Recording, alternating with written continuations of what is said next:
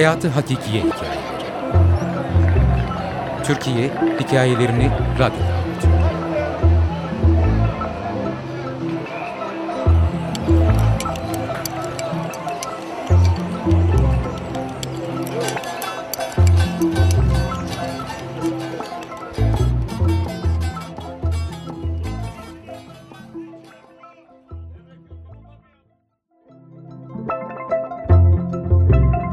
Hayatıma ortak olan piton. 2005 yılı. Dikmen sokaklarında geceleri buhar makinesi gibi dolaştığımız kış, garip ilişkiler, karmaşık duygular, ait olamama, kopamama. Bütün bunlardan sanıyordum geceleri kalbimin üstüne çöken ağırlığı. Belki de beynimi boşaltırcasına ağladığım 2004 Nisan'ı doğum günüydü ömür boyu hayatımı boğacak olan pitonun. 2006'da soğuk ve küçük odalarında mutlu olmaya çalıştığım o evde hayatı bulmaya çalıştığım şehirde çare olamamıştı bana. Spor salonlarında atmaya çalıştığım yüklerin bana verdiği acı hoşuma gidiyordu. Kendimden intikam mı alıyordum, temizlenmeye mi çalışıyordum bilmem ama sebepleri unutmuştum zaten. Yalnızca kendi varlığı sarıyordu beni pitonumun. Çok sevdiğim topuklu ayakkabılarımın üzerinde koşuşturamaz, merdivenleri hoplaya zıplaya inemez ve hatta geceleri ağrıdan uyuyamaz olduğumda Aydın'da lanet etmediğim bir fizik tedavi uzmanı kalmamıştı. Kışın mosmor olan ellerimin yerini yazın gözlerimin önünde uçuşan ışık hüzmeleri aldı. Bütün bunlar olurken heyecanlı bir ilişki beni ayakta tutuyor, elimi bırakmayacağını güvendiğim o samuray kılıklı adamın sesini duyunca gülümsüyordum. Yazın çalışmak için geldiğim memleketimde eski aşkların bakışları altında taktık yüzüklerimizi. Sonrasında yemek yiyecek gücüm olmadığını fark eden ailem yanıma taşındı. Bütün dedikodulardan sıyrılmış harbi bir dost ile kedili köpekli keyifli sohbetler edinmiştim. Devam eden tahliller neticesinde yanlış ölçümle de olsa romatizmam olduğu anlaşıldı. Her gün ağrılarımı dindirmek için içtiğim ağrı kesiciler sayesinde büyümüş karaciğerim için hastaneye yattım. Bu arada ankilozan spondilit teşhisi konmuştu ve yanımda yatan artık iki büklüm olmuş teyzeyle her sabah göz göze geldiğimde kaç sene sonra o halde olacağımı düşünüyordum. İğnemi yapan hemşire çekeceğim ağrılar için uyuşturucuda çare aramamam gerektiği yönünde sinir bozucu telkinlerde bulunuyordu. Hastaneden sonraki ilk iğne ve birdenbire kararan dünya ile değil ev, tüm aydın bir anda beynimin içinde doluşup patlatmak istiyordu sanki kafamı. Çıldırmıştım. Bağırarak duvarlara çarpa çarpa koştum. Göremiyorum. Hiçbir şey yok anne. Ağlarken yavaş yavaş belirdi o üzgün silüetler gözümün önünde. Ankilozan spondilit konusunda uzman arayan nişanlım Hacettepe'de bir hoca bulmuştu. İlişkimiz başlayalı daha bir yıl olmamışken çok gönüllü olmasa da kendi rızasıyla Aydın otogarından beni Urfa'ya yollayan babam döndüğümde beni soyadım değişmiş olarak karşıladı. Hiç tanımadığım insanlardan oluşan iki arabalık konvoyla gittiğim nikah dairesinde evet derken zorlandığım için bir de nikah memurundan fırça yedim. Hayatımın en özel olan o günü belki de en buruk günüydü. İlk defa kendimi bu kadar hayata yenik hissetmiştim. Ama onu seviyordum. Ondan beklediğim şeyler vardı. Beni yenen hayatı o alt edecekti belki. Her şey müthiş bir ivme kazanmıştı ama sevgili Piton'un boynumdaydı ve ben sanki o hayatın içinde ağır çekimde yaşıyordum. Düğünümüz için birçok hazırlık Aydın'da yapılmış ve gelinlikle hastane işlemleri için Ankara'da samurayımla buluşuyordum. Haziran'ın son haftası Trabzon'daki kongrede sunumlarımızı yapacak, bir hafta sonra da düğünün ardından Urfa'ya evimize gidecektik.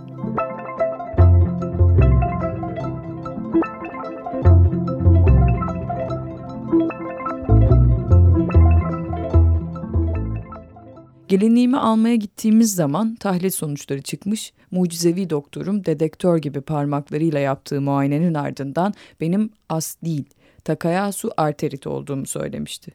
Artık pitonumun adı konmuştu. Düğün haftası bütün etkinliklerden arta kalan zamanda bundan sonra hayatıma ortak olan yılanımı tanımak için internette araştırmalar yapıyordum. Aortumdaki darlığın görüntüsü ve kolumu kaldırmama engel olan incelmiş damarlar her şeyi anlatıyordu.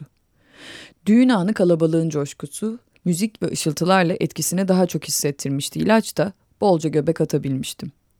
İstanbul'daki balayımız bizim için keyifle karışık ızdırap günleriydi. Evliliğimizin bir fragmanı gibiydi adeta. Gerginlikler, acılar, yorgunluklar, kararsızlıklar, kahkahalar, renkler, kavgalar. Sonra tedaviye başladım.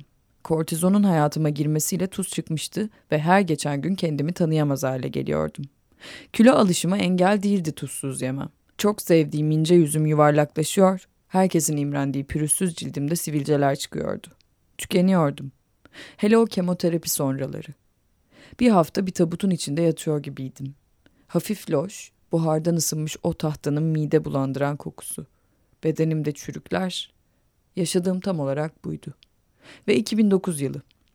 Nedenini hatırlamasam da annemlerin yanına gitmiştim. Dönüşüme iki gün kala gece gördüğüm kabus hala aklımda. Ölü bir bebek. Doğuruyordum. O gün olan oldu. Hastanenin bahçesinde babama sakız isteyip istemediğini sorarken babam korkunç kaygılı bir halde "Kızım, neyin var?" diyordu. Gittikçe sesi yankılanıyordu sanki ve içimdeki pitonun tüm ruhumu kavradığını hissediyordum. Yine de babama iyi olduğumu söylemeye çalışırken sanırım sakızım düştü ve babam o sırada yüzüme su dökerek bir taraftan da ambulans çağırıyordu. Sonra hastanenin bir odasına çıkarttılar beni. Bir iğne yapıyorlardı. Tuhaf bir şey ve yüzüme masaj yapılması gerektiğini söylüyorlardı.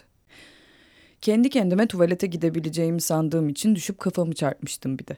Sonra bir kitapta okuduğum zaman anladım ki bu hastalığının farkında olmama hastalığı sol taraf felçlerinde normalmiş.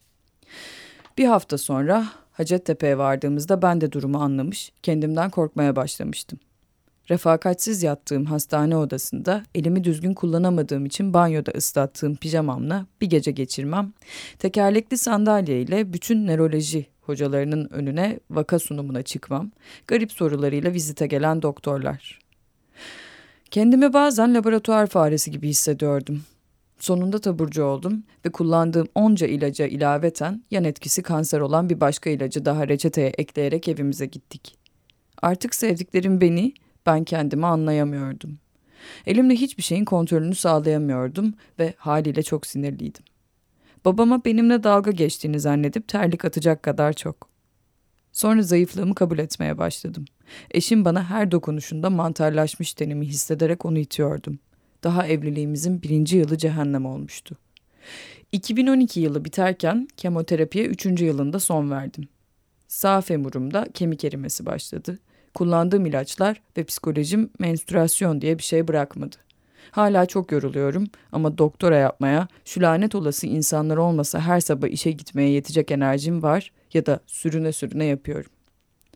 Hayatımda bir yılanla yaşamaya alıştım galiba.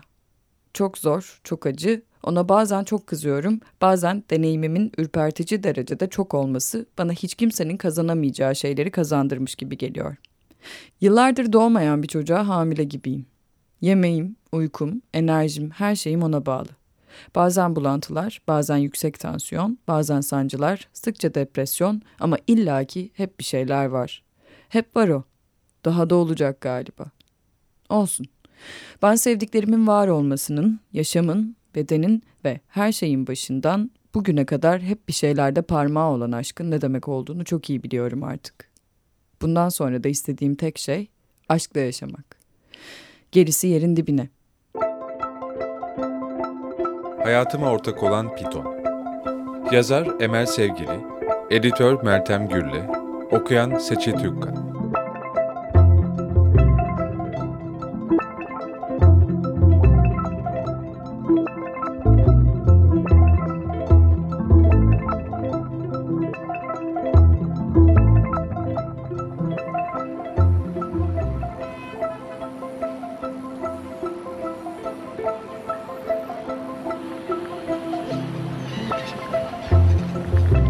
Hayatı Hakikiye Hikayeleri